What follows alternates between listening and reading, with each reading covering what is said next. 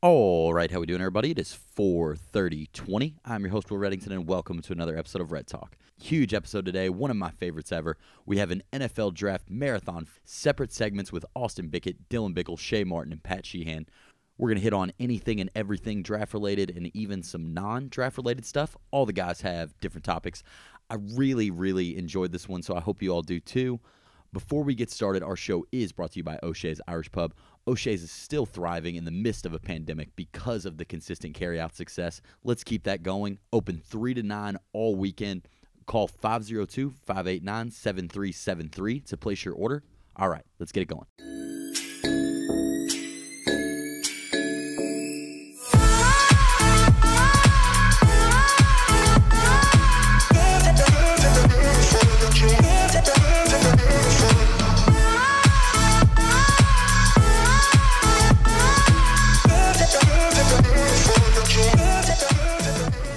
All right, Austin, nice to see you after somewhat of a sports weekend, the most we're going to get for a really long time. Uh, the draft, it definitely came at a time of need. It might have been the best one ever. What do you think? Yeah, I definitely think it was the best one ever, just based on the circumstances. It was the most watched one by a mile, which was pretty predictable, and it felt like an actual sporting event, like a like a game, not like a draft. So, yeah, I, I enjoyed it more than I ever have in the past, and it looks like the rest of America did as well. Definitely. I usually am not huge on watching the draft. I always have it on. It's it's nice to have on one of your TVs while you're watching other sports and kind of just chime in like, oh, that's who they picked. That's who they picked. And it's crazy that it did so well with Roger Goodell up there doing all the talking, like kind of the star of the show, because he just has zero personality. Yeah, that kind of made it almost more entertaining though, just to see him try to be like likable and try to act like a human for once. But I mean, the first night he was he was pretty solid. I mean, he did a good job, but the second night he was just miserable up there, and you could tell. And it looked like he was just on some drugs or drank a little too much or stayed Yeah. up way past his bedtime or something because He changed his clothes five times. gets in his You know, comfortable chair. did he even show up for day three? No, but the commission. So when the draft is normally like a normal draft in a normal world where there's other sports on, I think Goodell always only does the first round, and then they have Yeah, like celebrity right. pickers, and the backup commissioner does it. So I don't know why he did rounds two and three at all, but he did, and he looked like he was not prepared to do two and three. No, I mean he was America's biggest star for two nights, and I just don't necessarily know that he's built for that. But um, either way, hilarious and great move by him. You know, it's like you know you're the commissioner of the NFL. Uh, everybody needs a hero. Why not make it yourself? Yeah, everybody hates you. I mean, I guess it's time to try to get some good PR when there's nothing else to do or talk about. He did all he could. He owned the boos. You got to respect it. Uh, what was your? You're going first. So, what was your favorite part of the draft? Um, besides just there being something to watch in our nice Zoom call of all of us drinking and watching live sports, it was uh, I kind of like the virtual draft almost better than the um the real draft. It's always cool seeing the guys walk on stage, but getting to look into all these people's houses and their family reactions and all that, like the um the guy the 49ers drafted Kinlaw, I think his dad like passed out on the ground because he grew up a 49ers fan his whole life. Uh, Yeah. it's I mean it's kind of the coolest thing every year, but just seeing the family reactions. I mean, these kids work their whole life to get to this one moment, and then it finally hits. Like you wake up broke, and by the end of the day, you're a millionaire. Like it's kind of hard to imagine any other line of work where that would be a reality. I can't imagine the feeling sitting around waiting to become a millionaire. So I thought that was pretty cool. I mean, that is such a phenomenal, serious, heartfelt answer from you. You know, I'm Yeah. absolutely shocked. I couldn't agree more, but it's just very off brand for you as a person. Uh, my favorite part of the draft was uh, the CeeDee Lamb phone drama. You know, just by far. Oh far. yeah, that's And- all, that's also up there. it- this was absolutely hilarious. CeeDee Lamb gets drafted and he's got two phones and he's talking on the phone to uh, probably somebody from the Cowboys. And then he's got his other phone, which, uh, you know, Lord knows what that's for. But his girl, she takes it and she looks like she's going to do something with it. And he takes it back and he's like, nah, nah, nah. Immediate swipe or no swiping. She didn't call it. He takes it back. So, y- you know, this couldn't be us. Couldn't be us behaving like CeeDee Lamb did right there. I don't know about you, but I'm an absolute open book with my phone. Yeah, I mean, I don't have two phones, so I'm, I feel like I'm already at a disadvantage to CeeDee Lamb. I also probably don't have as many people texting and calling me as he does. But apparently, they came out and said that his agent was calling him or something, and she was just trying to silence it. But I don't, I don't really buy that. I, I can't imagine him snatching that out of her hand if that was the case. Oh, absolutely. You know, I mean, he he tweets about it and addresses it, which was already a mistake, and he didn't say that when he addressed it. So they probably just came up with that after just vigorous hours of trying to come Yeah. up with an excuse for his actions. But you know, let's talk about that. Let's let's talk about how you know how protective are you over your phone? You know, it's uh, it, it's your whole life, yes, but Yeah, you know, I, I'm not. I don't have anything to hide on my phone really, but yes, but also when someone has my phone, I feel uncomfortable because I'm like, what is actually all on there? You know what I mean?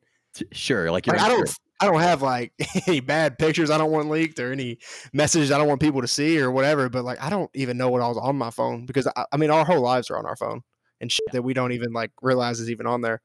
So I still feel uncomfortable when somebody has my phone, but not to the point where I'm about to snatch it out of somebody's hand, especially on Sure. TV. Yeah, that's just a good answer. And that's exactly how I feel. My phone is, is open to anyone that would like to see it. You know, like, ha- have at it, go nuts. And you really can't knock the girl. She's dated Trae Young, apparently, too. Yeah, I saw if you saw. I don't. I don't understand why he got into that at all. Uh, weird of him to tweet and comment on the situation, given that it was his ex girlfriend. Maybe he just knew that the internet would find that out and it would be hilarious for everybody, and that me and you could eventually talk about it on Red Talk. Yeah, But- probably. The girl, Trae Young, CeeDee Lamb, it's a hell of a track record. And, you know, How long she been in Oklahoma? I, I guess if she was a freshman when Trae Young was a freshman, the math would work out. But Yeah, if it's just four years, it's a hell of a run. Even Drake on the legendary track, Lord knows. I mean, he goes through someone's phone. It has happened, and it's it's okay. Yeah, I mean, this happens all the time. It usually doesn't happen on national TV in the biggest moment of somebody's life. Very true. Absolutely hilarious. CeeDee Lamb was 30 to 1 to fall to the Cowboys. He did so. That's a great steal for the Cowboys. 30 to 1. That's pretty cool for anybody who had that. But guess what, CeeDee Lamb? You know what else is cool? Honesty and trust. Yeah, that, I would say that's almost cooler. The Broncos, your team, you were so excited on draft night on this Yes. call. I mean, you literally were, you look like you're watching a playoff game. I mean, that's what it feels like when you haven't had team success in five years. and they really did. Like it's not even just you being biased. Every draft article you see has the Broncos getting like an A plus on their draft grade. They killed it. They kind of filled out their team needs and they got a lot of really talented guys. What'd you think? Yeah, so I, like you said, I could not have been happier. Jeudy was the guy I wanted all along. Didn't think he'd be there at 15.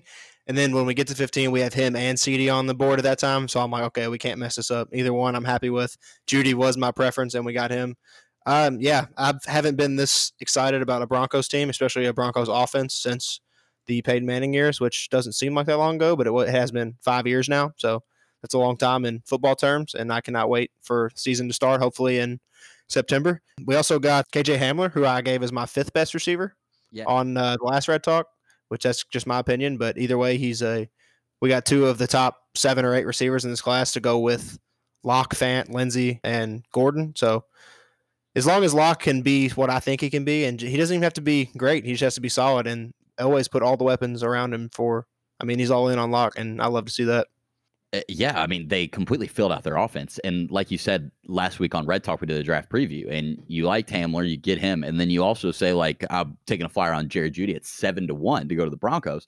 It happens. I mean, the night couldn't have gone better for you. And now, like, eh, like you said, the kind of world rests on Drew Lock's shoulders because all, all the other guys, like, you think if you get a really talented quarterback in there, you could put the Broncos skill position players on, you know, the Chiefs or. They're, they're winning the Super Bowl. It's a I love how Elway approached this draft because after we got a receiver in round one, everybody, including myself, was like, "All right, we got that. Let's um, sure up the offensive line. Let's get some help on defense. We don't need as much help on defense as some teams, but you know we still have some holes like everybody." I love how he was like, "We're in the Chiefs division. We're going to be with Patrick Mahomes for the next 15 years. We have to score 30 points a game if we want to win in this division."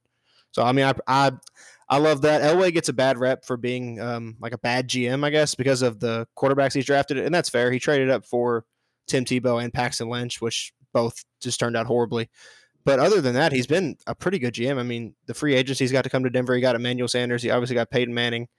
Um, he drafted Von Miller. He drafted Bradley Chubb. He's the last two rookie classes before this year were, or last year was Noah Fant and Drew Lock, and then the year before that was Courtland Sutton, and then Phillip Lindsay unsigned, and Bradley Chubb. I mean, we've, we're putting together great young players, and I love that he's all in around Lock. Yeah, through the draft too, and that's a direct testament to how good of a job he's done lately. And yeah, he used to be kind of one of the guys getting clowned on for Brock Osweiler and all the other guys that you listed. Even though I know that you're a huge Brock Osweiler fan and you harp on his consistent. Gotta be. success. Yeah, I understand. I, I did see him live Thursday Night Football, Color Rush with the Broncos in Indianapolis, and not only was he really tall, uh, the Broncos won the game. They covered the spread. Yeah, he had a nice uh, touchdown run that game. Oh, Like 20 he- yards out, I think. He was gone. You'd be shocked at how fast that guy is in person. Yeah, I mean, I can't. I will never hate on Brock Osweiler. He, uh, Peyton Manning was hurt and terrible in our Super Bowl season, and Osweiler came in, went six and two, I think, got us the one seed, which is the only reason we won the Super Bowl. So Osweiler will always have a, always have a spot and a ring in my heart. I mean, I'm excited for the maybe a, a playoff run from the Broncos this year. I don't expect us to win the division. Obviously, we have Mahomes. I don't expect us to win the division for the next ten years, but um, there's seven teams that get in now. People, people sleeping on that. There's an extra spot opening up. And after the you got the Ravens and the Chiefs obviously the top. Who else is a lock to go to the playoffs in the AFC? Especially with the Patriots' Yeah, the Pa- demise. I mean, they're, The they're gonna, Patriots got worse. The Texans lost their best receiver by their own doing. I mean, the Titans are still going to be solid, but they kind of made a run late in the year last year. yeah, uh, could be a Colts- flash in the pan. Colts have Rivers now, which no one knows how that's going to go. And uh, yeah, and the Steelers, Big Ben's coming back, but he gets injured every year. The Browns disappointment last year. I mean, the, the after the top two, it's wide open in the AFC. Uh, Bengals are going to be damn good, but that's for another part Okay. of the podcast. Yeah, you're right though. The Broncos are right there. They've built it through the draft the last few years. It's very impressive, and uh, yeah, just couldn't have gone better for you. I know that that probably helped quarantine out a little bit, and uh, Oh, yeah. who, who knows when we're going to get to watch uh, something else that's live and sports related. But I've, I'm hearing, I'm hearing it might be June. Let's hope. Apparently, the um, some of these NBA teams are supposed to get back to their facilities next week. I don't really know how that's going to work when some can go back and some can't, but just any step in the right direction would be nice. Yes, I'm down for anything. Uh, what other team do you think had uh, a comparably effective draft, like an A plus draft grade, like the Broncos? Uh, I think it's I think it's the Cowboys, and I don't really think it's anything they did. They just kind of got lucky, and these people that there's no way you could have told me CeeDee Lamb falls to 17 in the first round. He was the number one ranked receiver by a lot of experts. I thought he'd go right outside the top 10, and then they have Diggs fall to him late in the second round. I mean, I just great job by Jerry Jones capitalizing on other people making mistakes, I guess, or just overlooking the players. Uh, the Cowboys stick out to me. Obviously, you got to like what the Bengals did up front with Burrow. But yeah, probably the Cowboys. Uh, the Vikings are getting a lot of love. They got also got somebody fall to them. They had um, Justin Jefferson fall in their laps, which no one thought that would happen Yeah. at 24 because the Eagles took Reagor over him. So That was wild. yeah, what that was uh, Mogo was not too happy, but you know he might be an okay player. I don't think he'll be better than Jefferson, but uh, who knows? Yeah, uh, the Cowboys, great draft. And you read the stuff going into the draft about Jerry Jones, how he's going to be by himself and all. It, it concerned. seems like, yeah, it's, it's a d- disaster waiting to happen. And almost every mock draft had them taking Chaisson from LSU because they were going to draft defense, but they just couldn't pass up on CeeDee Lamb. I think it helps the Dak Prescott contract situation, given that like they're still like, hey, we're we're ready to build around you. We're still adding weapons, and this team's offense for for one that struggled a lot last year. I mean, CeeDee Lamb should, in theory, really open it up, but I, I still just I don't I don't know. You see that graphic with the Cowboys offense, and you're like, wow, Gallup, Cooper, CeeDee Lamb, Ezekiel Elliott, Dak Prescott. It, Yeah, they should be really good. It still seems like one that could go out there and score like 17 points though. Yeah, that's true. And they, I know they lost. Um, was it Travis Frederick retired off their offensive line? He was their Yeah. their best O lineman for the past eight or nine years. Yeah, I mean it's really just um how consistent that Dak can play. He plays really good. We saw it last year. He plays really good against the teams that aren't very good, and then he played really bad or just inconsistent against better teams. And he also had that game against the Jets that I know me and you lost a ton of money on. Oh It's- man, Uh, worst game of the year last year for us. Yeah, they still have this um this contract looming. They still haven't paid him, which is kind of weird since they paid Zeke and Cooper and Demarcus Lawrence and all these other guys. So, I mean, at the end of the day, most of the most of the teams in the league it comes down to the quarterback, and that's what it's going to come down to in Dallas as well. Cooper Cooper kind of gets away with he doesn't really show up in the big games either. It Look very his stats; he's like one of the biggest disappearing acts in the NFL. I don't know if that's him or that's Dak or and Carr, but I mean they're gonna have to show up in the big games. But and, that and to be fair to Cooper, he's never had uh, a, a receiving corps like this, Yeah, seemingly this yeah. deep and this talented. So Shouldn't that be able to- him out. Yeah, he shouldn't be able to be doubled every game he plays at this point, as long as CeeDee Lamb is what he's supposed to be. And Gallup's pretty nice too. Definitely. Uh, I, I, think the Cowboys are going to be good, and you also have to think about how they're in the NFC East. Uh, the Eagles got consistently terrible draft grades. Nobody's afraid of the Redskins or Giants anywhere. Cowboys have to be the favorite to win that division at this point. Definitely, they bad division last year, worst record for a division winner. The part about the draft that social media seemed to like the least is the overload of sentimental value content, and it just seemed like every single pick, you know somebody had to die, somebody had to conquer drug addiction, they had to save someone's life. And it's like, you know, you start to wonder do you have to have something traumatic happen to you to even play in the NFL?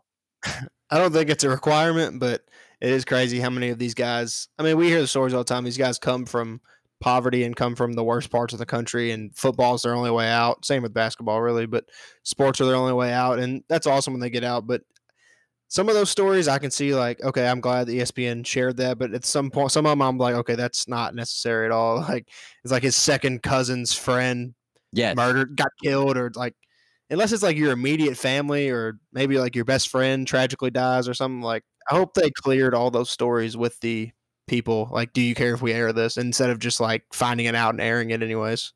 Yeah, I'm, I'm sure they, you know, they ask them some questions and they, they, they try to figure it out yeah, like uh, this is this is the bullet points we're going to use. But I mean, it, it was just it was crazy. I thought we were eventually going to see like uh, lost grandfather at age seven on there. You know, like yeah, like like what is a significant tragedy to them? You know, like wh- where does the line draw? And it was always like the they'd show like two. It'd be like all their stats from college, and it'd be like something crazy they did in high school or one of their other hobbies, and then the third, it was always the bottom one was like whole family killed in yeah. 2008. I mean, I don't know. It, you you hate to be like um, insensitive or morbid about it, but it, it's just too much. It's just, yeah, it's just crazy how ESPN capitalizes off all of that. And like I said, I, I could be wrong. They could have the players could have all been like, "Yeah, you can air this." Like, yeah, I just I just hope they didn't throw these on these guys at the just live on TV like they did at all of us it legitimately never stopped. They were still throwing them at you in the sixth round. Yeah, that, that was a little weird. Be, like the first round's cool because like everybody knows these guys. It's nice to know their stories, where they came from. Like fifth round, like just let these guys enjoy the moment. It's honestly relatively impressive that they were able yeah, to. They do, they do, their research. Yeah, all this stuff. But yeah, I think that uh, a more entertaining topic of conversation would just be simply like, hey, later rounds, what's this guy's chances of making the team? How does he fit in here? Like uh, some more NFL fit prediction style stuff versus like only college stuff. Being everybody being, hey, this guy's awesome. You know, that's what they yeah. this guy fast. Every year, it's crazy to me how many of these guys that they know and they scout. I mean, they do they do a great job overall. Like Kiper and McShay, usually I know he wasn't there this year because of the corona, but I mean, Kiper, they just they lock into so many of these people, and as soon as their name gets called, they know they can tell you where they went to school, their stats, what they had him graded, all this stuff about him, like a couple facts about him. It's crazy. And then they were on Pardon My Take a couple months ago, and they said as soon as the draft's over, they just like erase all that information from their memory and start on next year. That's crazy. Yeah, I mean that it's a, a very interesting line of work. You know, to only work on the draft. Yeah, like yeah that, there's but. a lot of guys that are like that, but Kiper and McShay, obviously the two most famous ones. But pretty cool job, but also seems really stressful to remember all those names and all those stats and positions and all that every year. Yeah, well, you got a year, and it's your whole life. You got to make it happen. Uh, your last uh, topic for the day: uh, Jameis Winston is headed to the Saints. I think that surprised everybody. What do you think? Yeah, definitely surprising to me, especially after they just gave this um, sixteen million dollar a year contract to Taysom Hill, which is also a little shocking, but not really because somebody would have paid him that much. I think this is Jameis really just realizing that he's not valued as much as he thought he was maybe before the end of the season and this is him trying, all right, I can go into a good team that has a really good chance to win the division, make a good playoff run behind one of the best quarterbacks of all time. I can learn everything I can in one year, still make a million dollars, which is crazy they got him for a million because I know other teams could have paid him way more than that. Yeah, I mean it's it's great for the Saints. I mean, he's about as good a backup as you can get in the NFL. But kind of shocking by Jameis. I thought he could have went to a couple different teams and competed for a starting spot and probably started. But I don't know. Brees does have um, injury history, and it's a good pickup for the Saints. Definitely a good value. Just a little surprising overall. Couldn't agree more. It totally said perfectly. I just thought that Jameis would be playing in the NFL this year, especially given that he had LASIK eye surgery this offseason. And he's given an interview recently saying that he can now read uh, street signs that he couldn't read before and stuff. And it's like, okay, if this guy couldn't read street signs and he threw all these touchdown passes and all these interceptions, you have to think that the good may get better and the bad may not be as bad. Yeah, I mean, I, am still a Jameis believer. I definitely think he's a starter in this league. I won't say he's top 10 or anything like that, but I think he's in, in the top half, the top 16 in the league. I mean, I think he's a starter for sure. I don't, I guess he's going to sit this year out. Maybe Brees gets hurt. I don't, I don't want Brees to get hurt, but I mean, he is about 40 years old and he has got hurt the past two years. So I, am sure we'll see some Jameis at some point this year and also some Taysom Hill. Did you see that um, you can now line Taysom Hill up as tight end in fantasy? He's going to no, be eligible for that this year. He will be eligible to be lined up as tight end or flex, and he will get drafted pretty early in most drafts. I would say people will be reaching for him. Because imagine you play him a tight end and then he comes in and plays quarterback. I mean, you're gonna you're gonna beat the shit out of whoever you're playing if he has a solid game at all. I wouldn't play Taysom Hill at tight end. I don't know, man. I mean, tight ends is probably the hardest hardest position to come by in fantasy as long as far as getting consistent production from somebody. I think Taysom Hill's worth the risk. I'm not going to draft him high. I probably won't have him in any league because I know somebody's going to grab him before I think he should be grabbed. But I'm just saying, if he, I mean, all it takes is one big play, one big passing play from him, and uh, tight end spot's looking pretty good for the week. But it is a risk because he also might not get in the game at all. So yeah, but Sean Payton is obsessed with him. So yeah, I guess if you have no tight end, you're in the late weeks. Like I always, tight ends are scary. Yeah, you know, tight ends I'm, suck. I'm starting Gesicki for the fourth week. You know, maybe I take a look at it. Is there anything you'd like to talk to me about? Um, I saw this. The college athletes are going to be able to start getting paid for their likeness in 21, 22, something like that. I also saw this does not mean that NCAA football is coming back because yeah. there's no no player union to negotiate with, so they can't bring it back. Yeah, that, so, like what's even the point? I know that's the, well, I don't I don't think that's the only thing that the world's worried about. It, it may work that way for you and I, but yeah, I I think that the NCAA no, games is, yeah. years away, and people forget too. Like those games, they they kind of stopped selling at the time. You know, like I, I, I don't know. know. They're about to be over. Yeah, exactly. Like they, they weren't as as popular at the time as I think they are perceived to have been or be now. I'm sure that over the years, NCAA 14 has probably sold better than any other game that was released in 2014 because it was the last one. It's the only one you can play at college stadiums, college uniforms, college players. Yeah, I mean, this is something the NCAA has to do with all this this G League stuff starting. I mean, people are gonna pick the G League over the NCAA nine out of ten times. Why wouldn't you go make 500k instead of sitting in a classroom if you have the choice. And the more so, that uh, make that choice, the more like watchable that becomes. Yeah, I mean it's definitely something that needs to be happening. I just wish it would come with the, the video games as well, but that'll that'll come in due time. I think this is the obvious answer. People always said they they couldn't get played because there'd be no way to figure out the salaries or anything. Like I don't the players don't need salaries; they just need to be able to make their own money. Yes, do you know? Go like, do whatever you want as long as it's legal. Uh, you know, in terms of the government, and you know, get your money like everybody like, else. There's no way with the salaries. There's no way Zion Williamson should have made the same amount as the last guy on Duke's bench. Like that's not fair. Yeah, so just let, life let them let them make their own money and pictures and autographs, selling their own jerseys, selling. Let them sell their game worn jerseys. I'm sure people would buy them. I mean, yeah, what's their yeah, it's their name, it's their likeness. This feels like something that should have been done 20 years ago, but it looks like we're finally catching up. So that's pretty cool. Yeah. How about that? Some real progress during a quarantine. I mean, it, it, feels impossible sometimes, and then you, you get it from a place like the NCAA, somewhere you would never. Yeah, expect. for the last place you'd expect. Um, how did you feel about the the Rams draft? I know it got started a little late, but oh well, yeah, yeah. Thank you for asking. So yeah, the Rams drafted after about five hours of uh, draft telecast, and and yeah, we we drafted we drafted Cam Akers from Florida State, a guy that had around 900 yards after contact just last season.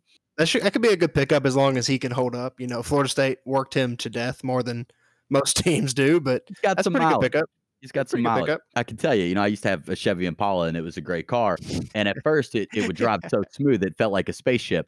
And then towards, you know, mile number 170,000, boom, we couldn't drive in the rain. I'm wrecking into poles. So yeah, hopefully Cam Akers is somewhere in the middle or more towards the front of that. We'll see. But I'm excited that we got him. Uh, we obviously have a bunch of team needs. They can't even fit our uh, yeah, was crazy losses from last season on the graphic. so yes, we, we do have some team needs, but Cam Akers, uh, I, I'm sold. We needed a running back just as bad as any other position that we need. So let's go. Let's go Rams. I'm back in. New uniforms coming soon. God, they better not put that new logo on there. Uh, Austin, I, I tell you what, the logo is probably going to be on the uniform. Good luck on that. Uh, well, thanks, man. I'm gonna get out of here and gonna do more of this. So you have a nice day. Um, enjoy, you know, whatever it is you do. TTY.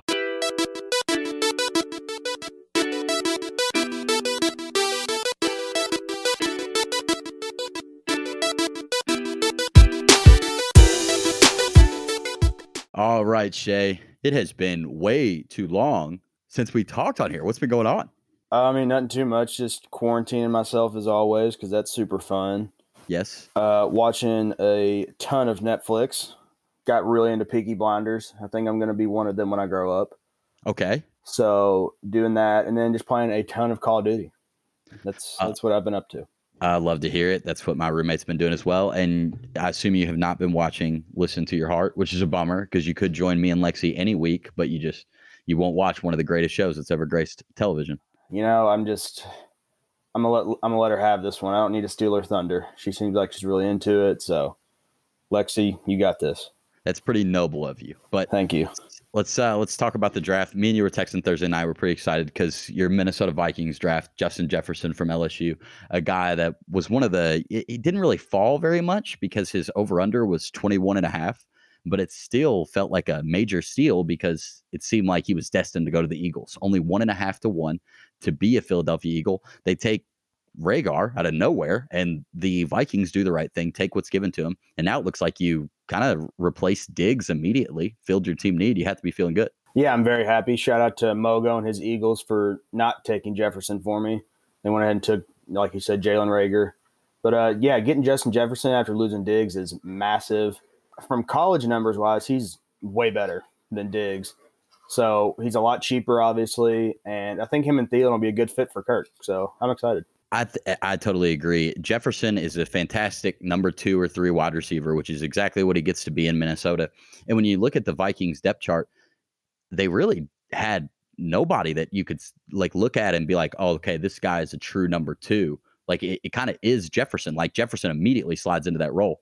Yeah, yeah. But the Vikings, you're very close last year already. Like you have to stay in contention. And wide receiver is a really important position to do that. And Justin Jefferson, I think he's got the most receptions in LSU history. And he was great last year and the year before when Joe Burrow wasn't the Joe Burrow that we saw. So mm, Kirk Cousins is going to be great for him. I think he's going to thrive. I'm really excited. I mean, he, he just looks like a guy that's going to go up and get the ball. He's not huge. What is he, six one? But he can just make the plays. And that's what basically we needed Diggs for. And now we get a guy much cheaper for at least four years. So I'm excited. Yeah, it just couldn't have gone better. The entire offseason as a whole, you still have Dalvin Cook. The defense is terrific. And Jefferson's a fantastic route runner. He's a great pass catcher, almost no drops ever. And I mean, he he was LSU's most effective weapon last year in terms of consistency. Like Ja'Marr Chase, he's probably going to be the highest wide receiver drafted in a long time. Mhm. year. And he's LSU's best receiver. But in terms of most effective game to game, it, was Jefferson. And that was because Chase has taken that spotlight and Jefferson's thriving. So I, I love that for the Vikings. Love to see him in the purple and gold still. The Saints, the team that y'all knocked out last year, they were probably going to take him at 24. I think like New Orleans is the closest to that LSU dominance in terms of the NFL. And they needed a receiver too. It just, you couldn't have been drafting at a better spot. Draft worked out perfect. Yeah, that was great because that was the Bills' pick that we traded Diggs for. So it worked great for us. I was very happy. Yeah, I didn't even think about that. That uh, yeah, it's like Jefferson for Diggs straight up. And I mean, Diggs is a, is a fine player. The Bills needed a number one wideout too. It kind of worked. Oh out. yeah, he'll he'll do. I'm I'm happy for him, But, especially since uh, we got a replacement. But Probably the biggest story from the first round is what the Packers did, and um, to me, it's it's very clear that the Vikings are the best team in the NFC North going into the season. The NFC North is one of those divisions where anything can happen. The Bears were really good two years ago, and the Packers were a Final Four team last year. But the Vikings are right there. I feel like they got better. And I mean, how crazy are these Aaron Rodgers graphics we're seeing? I mean, the guy seems to be easily agitated, I guess, to say the least. And he's thrown one touchdown pass to a first round pick his entire life. that was crazy. What was that? Marcedes Lewis this la- last season, Yeah. and and he's been in the league what ten years. So it's not even like he's getting a young guy. But I mean, earlier on Thursday, he was talking to Pat McAfee and said, you know, these guys, these first round quarterbacks, they're not coming in to sit anymore. They're coming in to play. Huh. Immediately, a quarterback gets taken to the Packers, and like, yeah, the Packers have to hate him or something. Like, they're not giving him weapons. What's crazy is that like there is no theory here. Like, this is an absolute lock to create a ton of media locker room drama between Rodgers, Love. Rodgers has already been in this situation in his career behind Brett Favre. He gets he slides in the draft. He gets drafted late in the first round, and people thought Rodgers were, was going to be a lot better than Jordan Love, as I you know would expect that he will be. But eh, Rodgers has been in this situation before, and Brett Favre actually came out and discussed this topic. And he said, "Yeah, I know Aaron's not happy, and I would be shocked if he finished his career in Green Bay." And it's it's kind of crazy when you think about. You would think the Packers were thinking to add to build after being that close, and uh, the Jordan Love draft pick is just. It, it seems like they're going in the complete opposite direction. They were a couple pieces away, probably offensively, from you know the 49ers. They, destroyed them. They just were the better team last year. But when you're in the championship game you're right there. And they didn't draft a single receiver. Their probably best offensive weapon they drafted was AJ Dillon from Boston College. Their third running back now. I mean, I was like, come on, what, what are you all doing? Do you hate him? Yeah, and you know that the city, you know, the, the Green Bay Packers are owned by the by the city, by the people of Green Bay. There isn't one true owner. So, you know, maybe that's the problem maybe they have too many random people with a say in this whole draft process, and they just keep forgetting that wide receiver is a position. He does have Davante Adams, who's you know a top ten guy in the NFL. Yeah, I mean, he was a second round pick, a great pick, but get you another second rounder, get you a third rounder. These exactly. guys can make plays these really good offenses have three to four guys that can make a play. Some of them even have five or six that, you know, you see some of these guys only on special teams and you're thinking, why don't, why can't I see more of that guy? And it's because they have so many good wide receivers. And the Packers, that's been a consistent theme throughout Rodgers' career. We go through it every single season and we're like, yeah, it's Davante Adams and the other guys. Or, eh, or maybe if Davante Adams isn't there, it's essentially no one. I mean, the best receiving corps he's ever had is like what? Like Driver and Greg Jennings? What prime Jordy Nelson and Cobb. I guess he's had some pretty good ones. Throughout. He's had some good ones, but no, nothing that ever jumps off the page at you.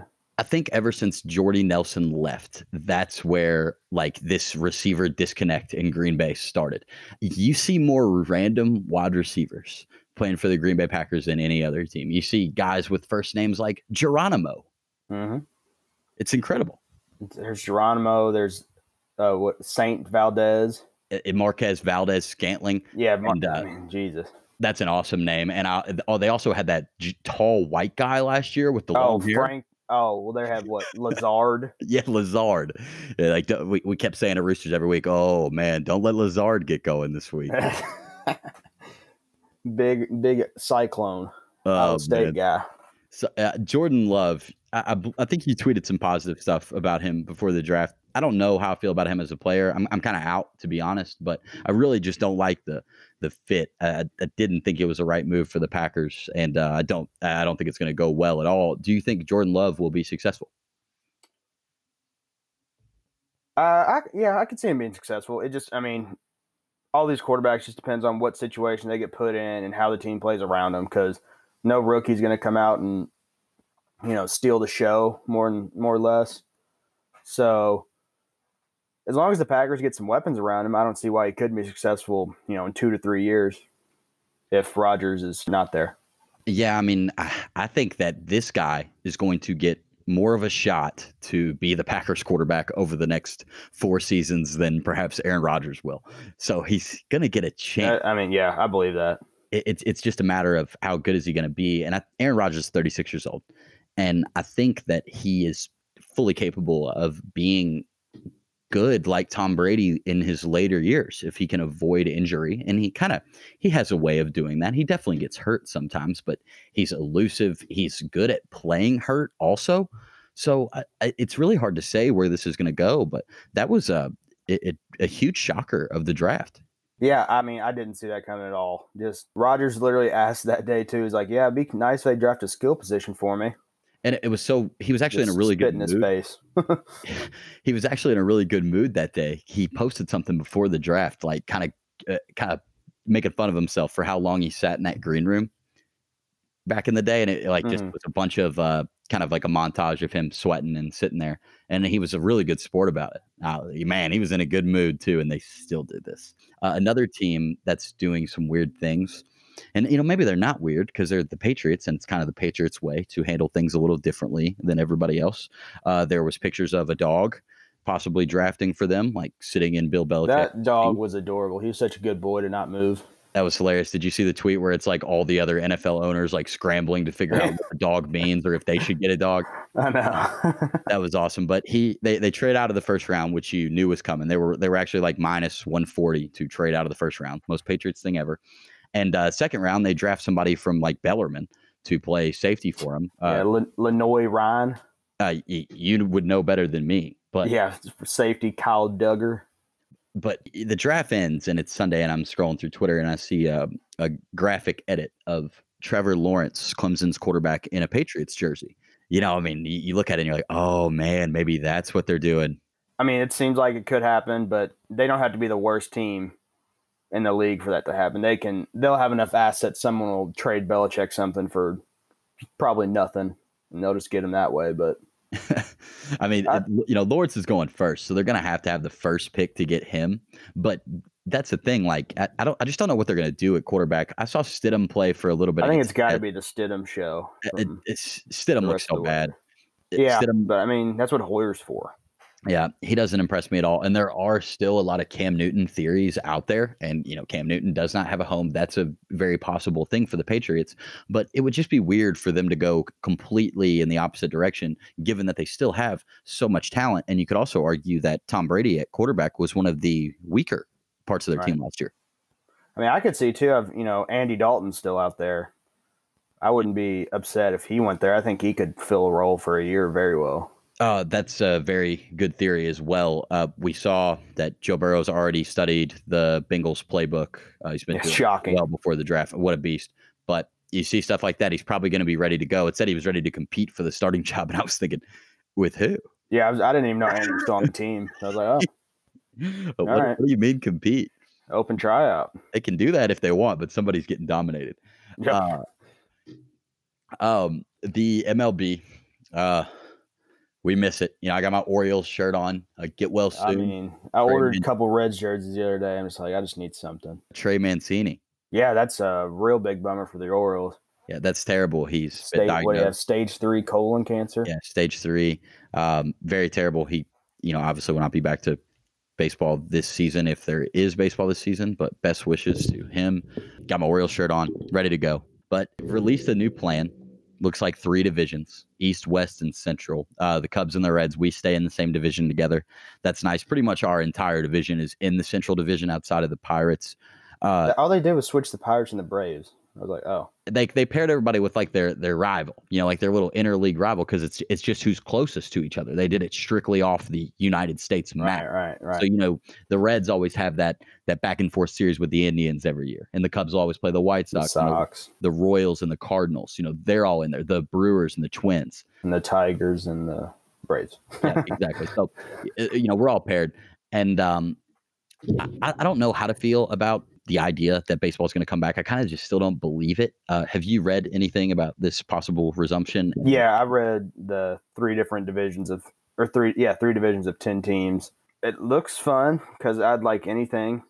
I just hope it doesn't start an outbreak in all the players because that would just ruin every hope of sports coming back in some fashion. Yeah, and and for so, other sports too, if that that's yeah, and like in general, just sports yeah. would not look good.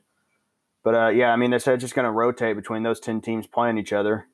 They said there's a possibility for 100 to 110 games, depending on when you can start. And I'm just like, well, don't overexert the players because you don't want to see bad baseball, but I'm here for it. They've kind of thrown out this spring training theory. They they want to play these games in home ballparks without fans. What do you think? I don't really like that. I mean, I'd rather than play in the spring training parks. They're a little smaller you know, you don't need the full stadium for no one. Like there's not gonna yeah. be workers there to clean. There's not gonna be vendors and all that stuff. So it's just gonna be quiet. You saw the negative reaction from a lot of stars about being quarantined in Arizona or Florida and being away from their family for all that time, which I mean, it, it makes a lot of sense. But I also think that that that kind of thing is probably necessary in this current time period to be able to bring something back. Yeah, I mean, just any kind of sport will give some people hope, and it'll make us feel have some normalcy, which will be good. But yeah, I'm just hoping it actually it works out. During the anything you'd like to talk to me about portion, I would like to talk to you about your personal life because you are the only person I know that has been tested for COVID 19. So why don't you tell the listeners your story? Yeah, so it's it was a super fun test. I'll get to that in a second, but yeah, Friday, high fever, got the chills, was uh, shaking, coughing, had soreness. I'm like, oh god, this this is it. It's a big one. So I've been quarantined, all that jazz. Uh, only left my room to use the restroom for four days in a row. My parents would just, if they made food or something, they put it in a container, set it outside my door. Oh my god! I'd come get it. I mean, that's the because they didn't want to come near me. Yeah. And then, uh, but yeah, I had to, I took the test Saturday afternoon, and this thing is just like Q-tip, but they shove this thing like two inches or so or more up your no- nose, and there's like, hey, it's gonna hang here for 17 seconds. Like, excuse me. And I mean, I was tearing up at the end of it, and this guy just yanks it out, and I was I was ready to die. Oh, Most painful thing I've ever done. Really? For a, a medical reason, had to be. Like I couldn't feel my nose after it. I, speak for everyone when we all say that we're thrilled that you're okay. You think? Oh yeah, yeah. Got this got negatively. Negative. Yeah, we're good. That, that's a big part of the story. Yeah. But you know that had to feel great knowing that you, in fact, do not have coronavirus, and it's kind of crazy that your that your fever was that high. I mean, it had to be such a scary feeling. Oh um, yeah, my mom was definitely not acting as calm as I would have liked, so that didn't help. but yeah, I mean, I just caught a little virus at the wrong time to catch one. I guess. Yeah. Yeah, like the possible worst time to catch one. Yeah, pretty much the worst time. Yeah. Uh, where did you go to get your test? Uh, it was in Mount Washington. This place called Fast Pace. My uncle's a doctor, and he recommended this place, and he just said if you have symptoms, you can go take it there. So we gave him a call. They're like, "Yeah, come on up." They sh- and they do it. You can sit out in your car. You don't even have to go inside. Really? So you were in your car for this? Yeah, well, my dad's truck, but yeah. that, like, the, it was like raining a little bit. The guy came out in like a full hazmat suit and just shoved the thing up my nose. I was, God, it was bad. That changes the mental imagery so much. Yeah. You know, uh, sitting in the back seat. Let's see. What else do I want to know? How long did the entire process take? Well, what I had to fill out some forms. They took like normal tests too, like blood blood pressure and oxygen levels. I mean, we were probably there 40 minutes. 40 minutes? And that was Saturday afternoon and I got the results last night at eight, so Tuesday night at eight o'clock. So that was yeah, it was a fun couple days of just not doing anything and wondering if I'm sick. It sounds uh, unbelievably stressful. Yeah, yeah, definitely not not chill. Uh, that is uh, some fantastic news that you do not have COVID 19 mm-hmm. Best news I've heard today by a lot. That's good. I'm glad I could make that make your day a little better. I know it was awesome. we, hopped, we hopped on the SquadCast. Like, hey, how's it going? You were like, you know, it's going really good, man. Today's a good yeah, day. It was like, a good day. Yeah. Okay, well, all right. Wait, are, are you feeling better? Like, are, is your oh yeah general sickness over? Yeah, pretty much. I mean, the fever went away Monday. I got back down to the 98, so that was good. And then coughing's pretty much gone. Nothing, nothing else. So I'm just still uh, I still can't go back to work for the rest of the week just because I've had the fever and whatnot. So I'll just be chilling for now. Yeah, uh, that that's probably smart for you and your job. But it, all right, man. I mean, if, if feel better. I'm glad you're okay. It's a very scary situation, but the Vikings are going to be pretty good, and you do not have coronavirus, so that's a good day. You know, it, go it Vikings. Is no corona. Let's get it. I love to hear it. All situations are always okay eventually. Mm-hmm. All right, Shay. Well, it's about time for me to go do another one of these. You uh, stay safe, stay quarantined, be careful out there. Will do. All right. Fun. TTYL.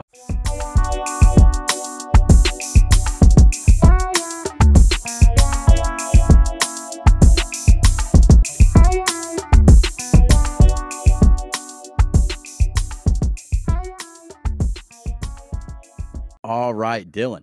How's it going? How was your draft experience? it was it was good. I had a good time. You know, we got to all hang out and you know have a few drinks, so it was uh it was pleasant. It was more important than most drafts because we needed it to be entertaining. And it also was more important than most drafts because you and Austin and Pat, like major franchise implicating picks going on. And you get Justin Herbert. Uh, I couldn't really tell how you were feeling on Thursday night. I was with you on the Zoom call. When the Dolphins drafted Tua, you yelled out and an obscenity. And then when you guys got Herbert, you were really excited and you talked about how that was who you wanted all along. So I, I didn't really know. So break it down. yeah, I was a little upset whenever Tua went, um, just because he's got so much upside, and it was I had my mind pretty much set the Dolphins were going to take Herbert, um, so it was just kind of set in my mind like that. That's my quarterback for the next, you know, hopefully 15, 20 years, kind of thing, and and you know thinking positive. Um, but it it didn't end up working out that way, and um, you know I'm fine with it. I'm fine with Herbert. He's uh, he's got the tools. He's not as flashy. He's not as um, as a sexy pick as Tua, especially coming into this new stadium that we're competing with the Rams for. Um, but I think he, it's a good position. You know, he's not going to have to start from day one. He's going to be able to sit behind uh, Tyrod Taylor, learn a little bit, and then when he's ready, we can put him in. Yeah, he's uh, plus 260 to start week one. I would imagine that's probably going to go the other way, but he's been playing out west at Oregon. I, I think that this is kind of a good fit. If he's going to have success, I think he can have it in LA. I, I think Tua, like I said last week, is just a lock to be really good, and I'm kind of unsure about Herbert, but the Chargers also have better weapons than the Dolphins do. So Herbert may be going into a better situation than Tua is immediately. Yeah, I mean, in another thing, Anthony Lynn, he, he already came out and said that we're going to use more of like a pistol offense, um, which is what Oregon used, and a lot of NFL teams are going that way and using it as like a um, like an option sort of. Um, so the quarterback can either hand it off, keep it, and run, or you know look up and throw. So I, th- I, think he fits that well, and I think it's going to help having Tyrod running it in front of him because that's what Tyrod has ran his entire career, pretty much. Yeah. So it's just you know changing the offense up. It's going to be such a like breath of fresh air from Philip Rivers going walking up to the line, you know, making all the calls, and we snap the ball with one second. You know, you're on the edge of your seat. Are we going to get a delay a game penalty, or are we going to snap the ball? And even if we do snap the ball at one, the defensive end gets a jump and Philip Rivers can't run, so it's a sack or an interception every time. So it's going to be uh, nice. That's crazy, and that's so exciting for you because uh, you guys are all more into the NFL than anything else, and you've been watching Rivers for a decade. You know, I mean that that's such a big change, and a decade is like such a long time. Mm-hmm. Yeah, it's it's definitely going to be a lot different. Um, it's going to take some getting used to for sure. Um, but it's it, it was just so old school, you know, like stand in the pocket and you know, it's just it's boring to be honest. Like we might not be as good as we have been um, in like some of the top years, but I do think our ceiling might be a little bit higher just because you knew what you were going to get out of Rivers. You were going to get an interception or two every game or three. You know, sometimes he he had those games, but then there were games where he was going to go out and, and win the game. Um, I don't think that our offense is going to be like super explosive by any means, but I think it'll be a, it'll be ran a lot more smoothly than it was.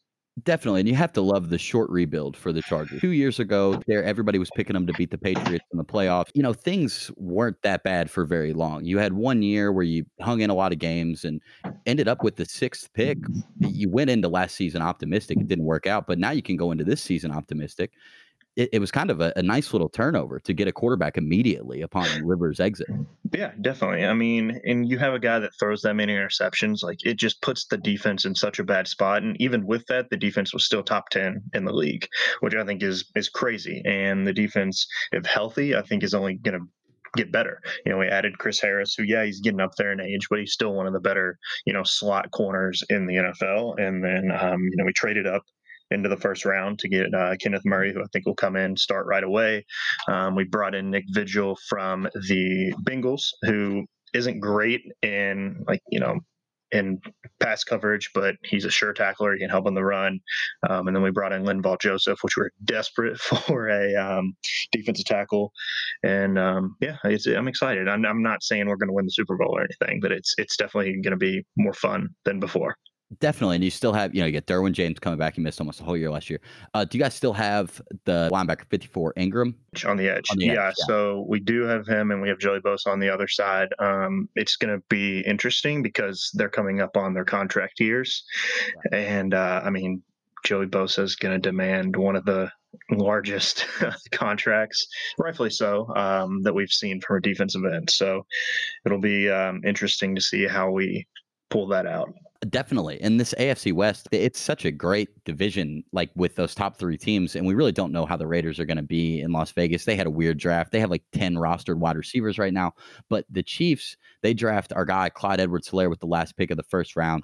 And you start to think about how the division looks over the next five years or so. Like, all those teams are geared up to be good and to be good for a long time outside of maybe some looming contract situations.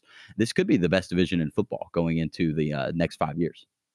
Yeah, I mean, there's definitely some promise. Um, like for this season, you know, the Chiefs are going to continue to kind of reign on the top. It's just that we don't have any quarterbacks in that division that can you can even mention in the same sentence as uh, Mahomes. Yeah. But I mean, I think that you know, staying on the topic of the Chargers, I think having a young quarterback that has the tools, you know, he's got a huge arm, he's athletic.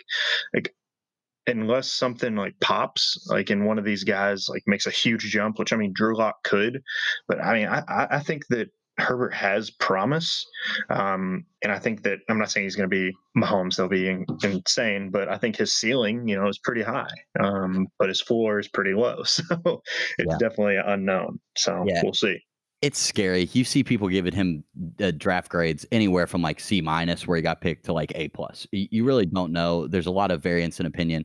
But with that division, you had the Broncos fill a team need a wide receiver. You the Chargers fill their team need a quarterback, and their Chiefs fill their maybe only team need at running back with Clyde Edwards Helaire. And the Chiefs were so good last year; they're dominant Super Bowl champs. But that was the one kind of position that was interchangeable. They couldn't really figure it out until Damien Williams really got it going at the very end. What do you think about Clyde Edwards Helaire? I like him as a player. I don't really like the fit though, just because I think that he's a guy that could have came in to like a uh, Miami or Houston and like immediately impacted you know and i think with the chiefs offense and their backfield they have you know you look at their their roster and they have five guys right now that a casual football fan would look and recognize.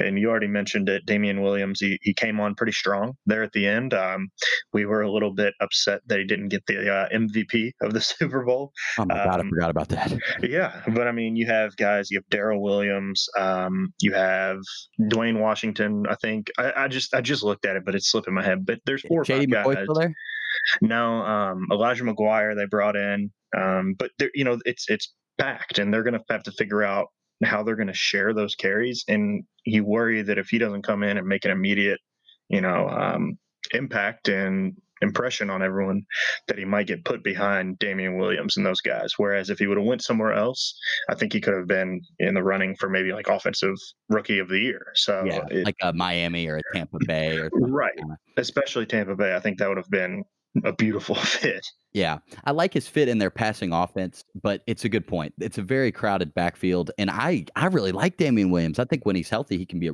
really really solid running back, and he obviously shown he's perfect for what the Chiefs do. But I think Edwards Helaire is too. I wanted him to go to a passing offense. That's exactly what it is. And the Chiefs, although it is a crowded backfield, they do have a way of interchanging them like crazy. They almost take the fantasy value completely out of their backfield in terms it's very frustrating because you yeah. think you know with Damien Williams last year you're like oh you know this guy's getting all these touches and and then they get down into the five yard line and he is a ghost. They yeah. bring in Darrel Williams every time. Exactly and you want to load up on your on your players where you're like okay this offense is going to score so many more points than say the 15th ranked offense. Still you like really can't play the running backs. Damien Williams I had him last year. I think I had you know four or five solid weekly experiences with him and that's just not worth it for like a second or third round pick it's hard to tell what edwards helaire's immediate fit is but he should get a chance there because Damien Williams is injury prone. I do think he's the number two guy going into the season, but I did like the pick. Let's uh, stick on the LSU topic. Uh, at the top of the draft, Joe Burrow is a Cincinnati Bengal. We knew that. We've heard that he's been studying the playbook for months. Uh, what do you think of the Bengals draft? I think the Bengals are going to be pretty good. I think they did really well. You know, I think they're definitely one of the top teams coming out of the draft as far as like how they performed on that day, um, or in those three days, I should say. The defense still, you know, has a lot of improvement. Um, we we knew that going into the draft that that was going to be the case. Um, but I mean, I think their offense is going to be much improved top half of the league, maybe even. You know, they have a couple of guys back on their offensive line that they didn't have last season. AJ Green, hopefully, you know, he can return to where he was. They have other weapons around him, Tyler Boyd, John Ross. Um, and then you got a surefire, you know, guy in the backfield Joe Mixon, throw in the Heisman winner, one of the best seasons we've ever seen in college football. And I mean, that's going to be pretty, pretty solid. Um, but if, if they just if they improve that defense a little bit, I think that you're going to be a little worried when you play against Cincinnati. Instead of you know last season, you're like, okay, great, we get to play Cincinnati, comfortable win. Like it's it's going to be a lot different. Definitely. I mean, the Bengals just have so much talent at their skill positions, and Joe Burrow is a guy that at least last season and really the season before, he can have a ton of success without great blocking. He makes things happen down the field. And I just really like his fit with Tyler Boyd. I think AJ Green kind of maybe has a desire to play again, which we yeah. haven't seen in a long time. Uh, and the Bengals, it's going to be tough having to deal with Lamar Jackson for all that time, but I think they kind of comfortably slide into the best situation for the next five years, it, like the second best in the division, easily ahead of the Browns and the Steelers. The Steelers aging quarterback, the Browns, who knows what Baker's going to end up being. But I, I love the Tee Higgins edition. I, am so happy that it's Cincinnati. Can maybe go see him play. And the Joe Burrow Lamar matchup is is just a dream. Two guys that mm-hmm. are the same age. We talked about it before the draft. I put Tee Higgins at that five spot just because it's a guy that you know, if you're in a tough spot, you know, maybe the offensive line slips a couple of blocks, you just kind of throw it up down the field and you have probably a 75% chance that if it's on the target, he's going to catch it. So, um, yeah, definitely like that a lot. And I'm for some reason he slipped my mind because I was so focused on Joe Burrow. But yeah, um, rightfully yeah. so. It's a really strong trio of wide receivers, and the Ravens. I think they got better as well. They add Patrick Queen from LSU, a do-it-all defensive guy, and they also had J.K. Dobbins, which I thought was odd. I thought the lock of the century was like for the Ravens to draft like two wide receivers in this draft because that was their clear spot where they needed depth or variance. They have two guys that are just tiny out there, you know, Snead and Brown. And then they do have a fantastic tight end in Mark Andrews. But I like the Dobbins fit kinda. He's a you know, more of a receiving running back. Ingram's more of a downhill guy. What'd you think of the Ravens? I mean, most experts have the Ravens draft class like at the top, you know, like a like a a plus range. Um, they got the two receivers, but they waited on them. So they got Devin uh, Duvernay from Texas, and then they got uh, James Proche at um, the sixth round from SMU, which I thought was pretty good value for for him. Um, and then Patrick Queen obviously was great, a lot of value there, and I think that's why they took Dobbins because he was still there at 55. You know, like we were talking about him maybe slipping into the first round, and he drops all the way there. Like you almost have to take it. Um, and you know they boosted their defense there like towards the end of the draft, so like it they're going to be back to where they were. I agree. I think Lamar's only going to get better and they're only going to keep building this offense to kind of highlight his success. And I think Dobbins is a step in the right direction for that. And the defense, it was good last year. It's only going to get better. The Ravens are going to keep trending upward. It's going to be tough for the Bengals to catch them, but I do think that uh, drafting Joe Burrow is a step in the right direction. Definitely. For the, for the Cards, uh, Mekhi Becton is now a New York Jet. I thought this was a fantastic pick. Everybody had the Jets taking a wide receiver, or at least like nine out of 10 that I looked at. And Becton falls to only 11, not as steep as we hoped he would not fall. But what do you think of that fit? At first, you know, I didn't like it. I was pretty open about that before the draft, but um, you know, they had a really good draft. I think they set themselves up to continue to take steps forward, which is really all you can hope for. And they got him. They um, add another weapon on the outside, Denzel Mims, and then they took Bryce Hall in the fifth, which I really liked. If he's healthy, I think he's a, an NFL starter. You know, we saw him a lot at Virginia, um, but I mean, as long as Becton stays healthy, I can see him, you know, anchoring that line from year one until the end of his rookie contract, and then that's when you decide do you want to continue to be a Jet if they're continuing to take those steps, or you go somewhere else and get paid and start winning immediately. So, um, you know, I'm happy for the guy. I wish he would have went to like a Tampa Bay or like a win now situation, but he's going to be the focal guy on that offensive line, and um, I think he'll, I think he'll do well. Yeah, I think he seems really excited about it on social media, and I think that says enough about it. And like you said, it, it's kind of up to him now. It's it's his spot to have for however long as he wants it, as long as he performs well, and then he'll have a chance to have a huge payday if he does so. Uh, some other cards, none that got drafted, but we did have a couple guys sign um, free agent deals after the draft. So we have Seth Dawkins, who went to the Seahawks. I was pretty surprised by that. I, I didn't really see his name mentioned in any possible even after the draft signings. I was seeing more Kane Pass and Gigi Robinson, but it turns out it was Seth Dawkins and Tyler Haycraft, the St. X guy, uh, ends up as a New York Giant. Uh, do either of those guys have a shot to make the team? I don't know about Haycraft. I mean, you hope that he can, but he just you know going from a walk on to making an NFL roster would be a great you know a great story and if anybody's going to do it it's a guy like that. Um, i think seth dawkins has a chance but i think what he's going to need to do is bulk up a little bit and go into like one of those like flex tight end spots. I don't think that he can be an nfl receiver just because the speed isn't there. Um, he's a great blocker and he doesn't drop anything so it seems like a perfect fit there as a tight end but like if any team's going to make someone into something like that, it'll be the Seahawks and Pete Carroll. Like that just seems like if he's going to go to a team, that's the team that he needs to be a part of. So we'll see. I don't I don't have like terribly high hopes that either one's going to make the team, but I mean, you have guys like Josh Bellamy and Senorise Perry that are you know veterans in the NFL yeah, at this point. so you thought. never really know. Yeah. Exactly. And Seth Dawkins, that's such a great point about the Seahawks. I mean, they have a former WKU power forward playing left tackle for them. You know, I mean, and the guy that played no football in college. It's incredible. But yeah, Seth Dawkins could be a special teams guy. He could do a lot of different things with them. He's already a strong guy, but yeah, the lack of speed stood out to Cardinal fans in terms of like college football last year, like being able to get open in college. So it's going to be tough, but I like the position change idea.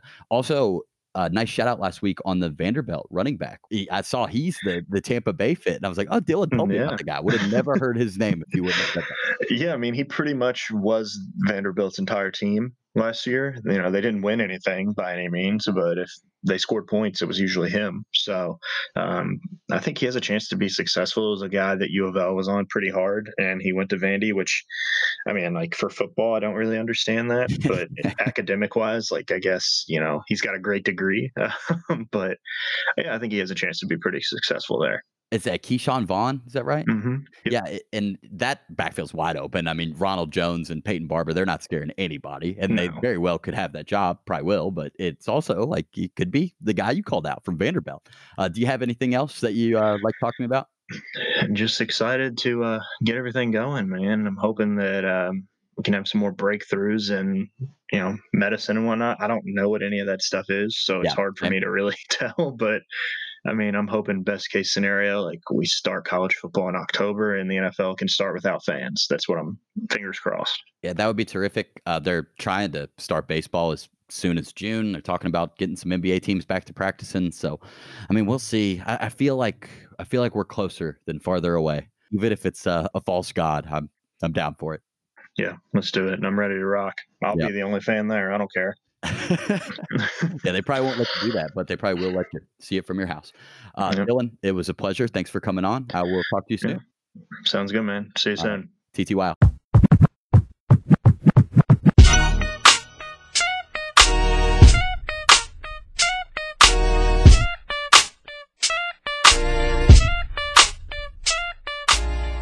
All right, Pat, your dreams have come true. I've been your friend since uh, what, like 1999 or something. That's a really long time. And all you've ever wanted since 1999 was for Tua to be the Dolphins quarterback. Mhm. It's, it's finally happened. You spoke it into existence. How does it feel? I Can't believe they actually picked him, dude. They they've they've never done something like this. It's always been, uh, we're gonna get this offense tackle. He's gonna be the guy for us, or somebody else, and just not taking a quarterback. Um, but they finally actually did it. Um, couldn't be happier, man. Uh, even if it's a flop, they at least tried. Like if, he if he breaks both his hips again, or he just doesn't work out, they, at least they tried, and it's not their fault because you got to take the best guy available. Uh, all I saw was that he that it was going to be Herbert that they were picking Herbert. Uh, there was a few mock drafts that had Tua still, but everybody else was saying Herbert, Herbert, Herbert. And then on draft day, they said that they're moving to three to get offensive tackle. That's from Rapoport.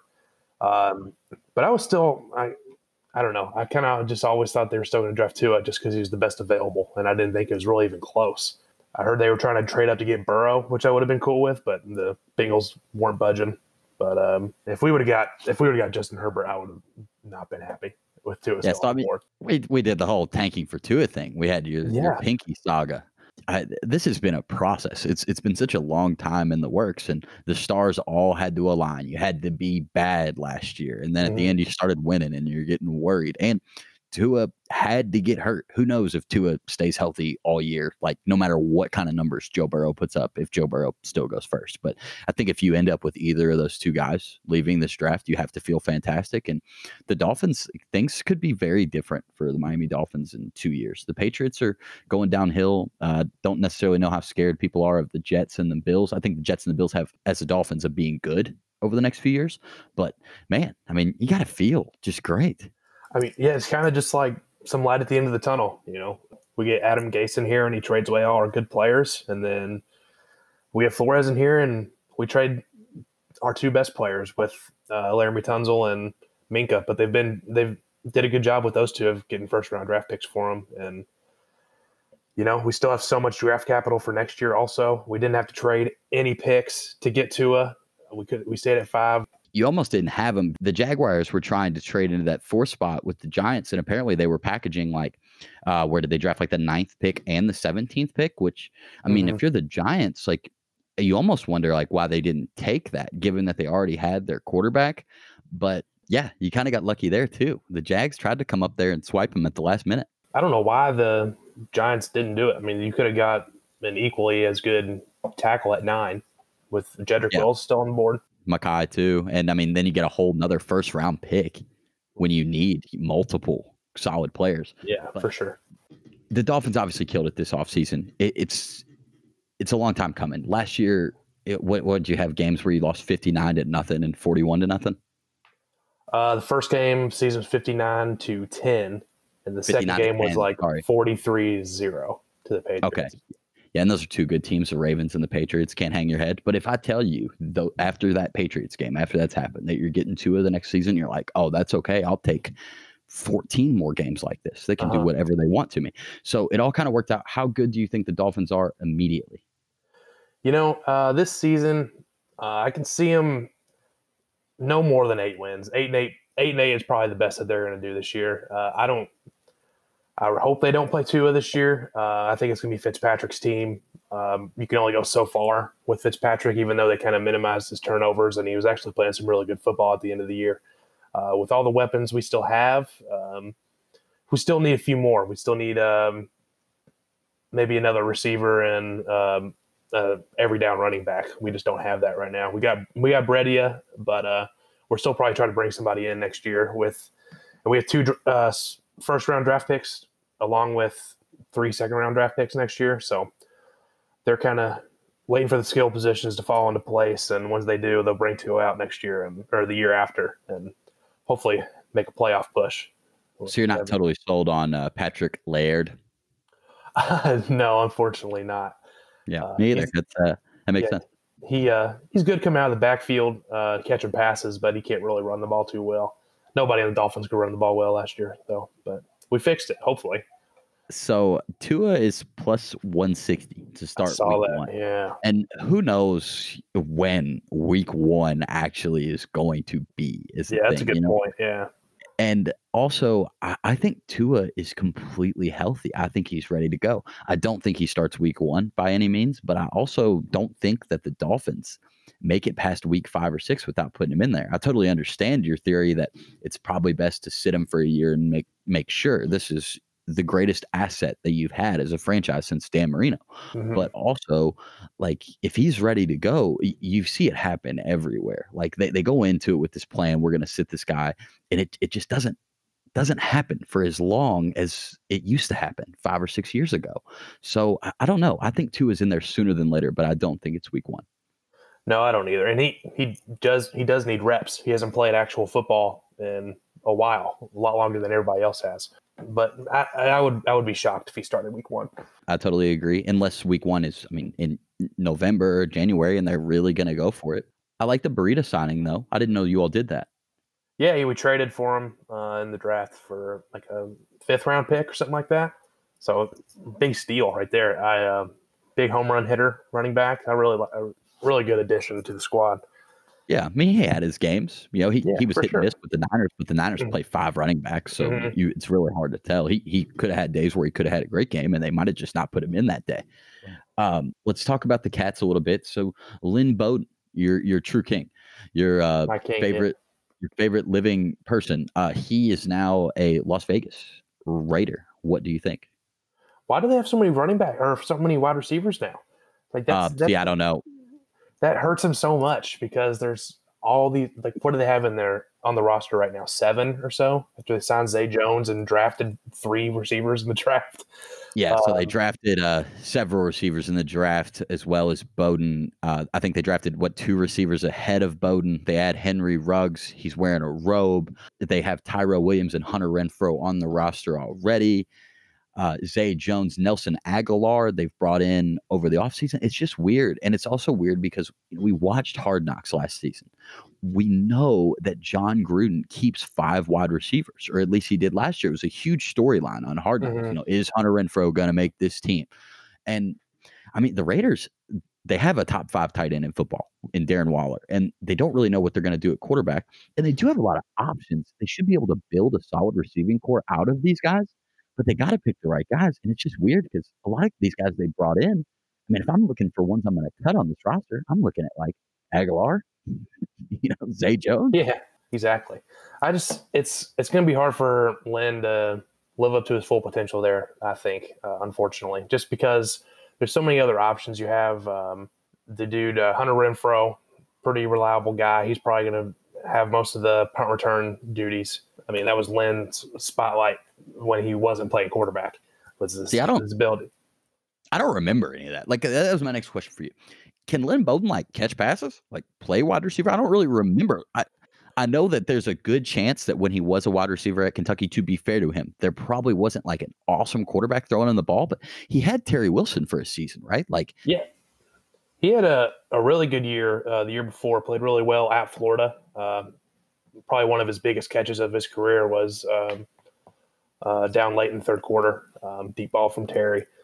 But, um, you know, I, I would assume that he could still catch the ball. Um, but he just needs to be in these situations where he just has open space. He doesn't need to run these crazy patterns uh, on the routes to get open and make plays. If you get it to him in space, he's going to make people miss and get down the field.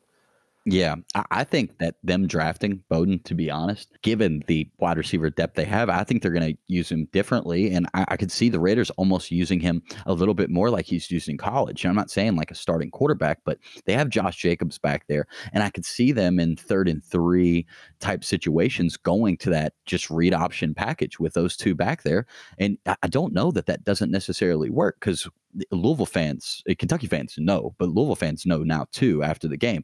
Lynn Bowden's not going down on first contact. And that's what Right. you want from somebody running the ball in third and three. I was kind of in the middle of where he was going to get drafted. I didn't really know for sure. I saw anywhere from or, or late fourth round to late second round, but I'm just glad he uh, is getting his recognition a little bit. And he's uh, he's came a long way from uh, where he was in high school and his upbringing and everything like that, and where he was when he even started at Kentucky. Um, and for him to be part of something in Las Vegas, the first team ever there, they're going to have state of the art facilities and everything like that. He's going to get the full experience. I'm really happy for him. Just casual football fans. They love players like that. They love guys that come in and, and play the wildcat and do kind of abnormal things with their offense and like the player that's responsible for it. Everybody loved Ronnie Brown back in the day. Yeah. I know you did for sure. And Taysom Hill, he's kind of developed this popularity about himself, uh, and I don't even know if it's necessarily warranted or if it, you know, if he even deserves it. But he's Mhm. got it. He's making sixteen million dollars, and I just really could see somebody like Jon Gruden thinking outside the box and thinking this worked in college, and this isn't going to work every down, but it can work on some downs. Mhm. And I think that's why he's on the Raiders roster versus like kind of the overloaded wide receiver situation they have because I think that what we saw Lynn Bowden do last season is just his most effective way of being a football player. Right. Just Um, having the ball in his hands as soon as possible. Absolutely, just running it. You know, I mean, forget the pass and forget the catch, running the football, but not necessarily from a handoff standpoint. And the NFL's creative now enough to where he doesn't have to do that. Are there any other UK guys that you'd like to talk about? Well, uh, we only had um, five guys kind of go to the next level. Only two of them got drafted. Uh, Logan Stenberg in the fourth round to the Lions. Uh, it's he's may take a year, but that guy's a freaking mauler, and he's gonna have a he's gonna have a career in the NFL for sure. I saw that he actually didn't give up a sack all year last year, and I was Yeah. thinking, man, that's that's damn impressive. Except for the fact that would y'all throw like six passes? Uh, yeah, I think it was week five, maybe is when we stopped throwing passes. gotcha. Okay. Uh, so yeah, uh, but Lynn, I mean, probably threw two a game, something like that. So okay, so good. eleven passes. uh, so then um, TJ Carter, D line, uh, got signed to the Cardinals after the draft, uh, along with his buddy Calvin Taylor, other defensive lineman, uh, going to the Steelers. And uh, those two guys, I think that they could, they had the chance to make rosters for sure, just because of the way they, they're both just ginormous 300 pounders who just control the line of scrimmage. They may not break back in the backfield and get a lot of sacks, but they're definitely going to control the run game. Just huge, massive bodies to move. Uh, but then the last dude is probably the most interesting, Ahmad Wagner. Uh, he played wide receiver for us, got drafted or um, signed to the Bears after the draft. This guy was a transfer from Iowa, and when he was at Iowa, he played basketball. When he came to Huh. Kentucky, he played wide receiver. Um, and last year, he was targeted 43 times and caused 11 pass interferences. So just a really difficult guy to defend. Made a lot of crazy tackles. Just huge dude, like six six. What a random stat. Yeah, he's he was like the king. He the year before he's I mean, I would say that his targets per or his uh, pass interference cause per target was probably like 0.5, like probably half the time. Uh, it's it's crazy. I, uh, I mean, I don't know how in the hell he got 43 targets last year. I mean, oh, where, where was I during that? I, I, I did see that he was signed. I was like, a Kentucky wide receiver. Well, That's shocking. Two of them. they tried it a couple times in the end zone. Like if we were like red zone, they would just have Lynn Bowden throw the fade to him. That was pretty much Okay. the only time he was getting That the is the- a little. Passing play. I saw you all run. Yeah, flea flicker too sometimes. Just Oh man, yeah. Don't pull that one out. yeah, uh, but that's it. Just those five. Those five guys. Gotcha. Well, uh, it's uh, it's more than U of L had. Yeah. Uh, did they get anybody signed after the draft? You Sure got they have Seth. Dawkins and uh, Tyler Haycraft, St. X guy. Yeah. Um, yeah, they both uh, found their way onto the Seahawks and the Giants, respectively. And Yeah, um, I've always liked Dawkins. Sure handed Yeah. dude. and then we have uh, Mekhi, obviously, with the Jets. Mhm. yeah, that was that was it. So UK wins that battle, five to three. Hell yeah. Yeah, congratulations. Uh, is there anything you'd like to talk to me about? Yeah. Uh, so I was watching Get Up this morning, and uh, Dan Orlovsky uh, likes to come on there and uh, just throw some hot takes out there. He knew what he was doing with this. He had to have. So his t- uh, the I'm looking at the picture. Took a shot, uh, picture of it. It says top five QBs since 2018 NFL Draft. Uh, we got uh, Lamar at number five, MVP last year, fifth Yeah, best. only been only been two years since that Yeah. draft. yeah. Three, I guess now.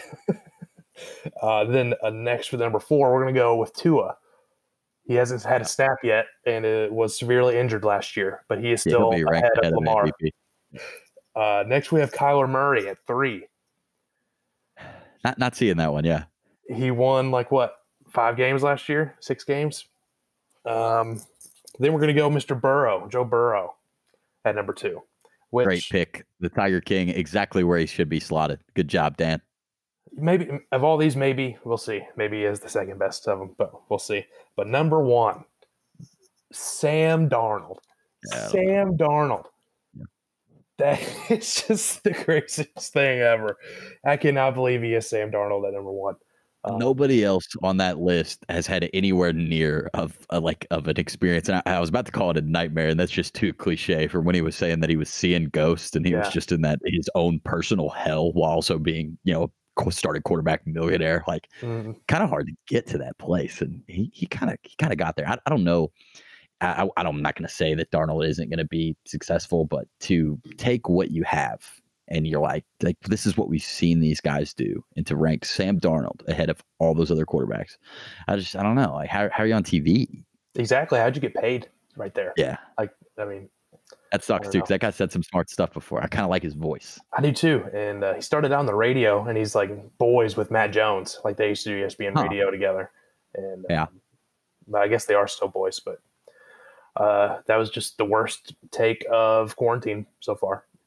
Nice. I you know I, I love to uh, see that you found that for yourself, but I, I think that you see it even more on Fox Sports with with Skip and Shannon and stuff. Oh Like yeah, these guys are just trying to say something wild because like the news and the publicity it's all up for grabs right now like especially by the hour usually there's sports stuff happening every second and now there's still stuff happening like there is it's not Mhm. like we're completely in a drought but also like there's not nearly as much of it so if skip bayless comes out he tweets like lebron has to make it about himself for complimenting mj's emotion after winning his first title like MJ didn't get beat by Dirk or something, you know, like just the most random, like I'm gonna tie this in here somehow. Like they'll do whatever it takes to to get noticed. And honestly, I mean, it works. It got you and I talking about it. for sure. Yeah. So nice strategy, Dan. Yeah, well, I get that. I guess that about wraps it up for us. Uh, another big weekend coming up of us sitting in uh, each of our gray rooms. It kind of looks like we're in in the same room. Yeah, it kind of does. That's Yeah. side by side action right here. It's it's incredible. Yeah, nice nice paint job. I see that you stole that from me. Yep, sure did. Yeah, good pick. It's a it's a great room. Uh, all right, Pat. Well, thanks. This was a good time. I will uh, talk to you soon. Maybe see you in like a month, hopefully. Yeah, we'll see, dude. They're um, in Kentucky, 25th. Groups of 10 are allowed to meet. Man, dude, you know how many elite groups of ten you and I can put together? It's kind of Bro. scary. We got to have like a 10 person poker game. Oh, definitely. And we we need to. I mean, we got to start weeding out the the kind of hang-ons. You know, we got to find an elite ten each time. Yeah. You know, no, you can't bring a friend. Not No, anymore. you can't. Yeah, exactly. I love that. All right, Pat. Well, I'll talk to you soon. TTY.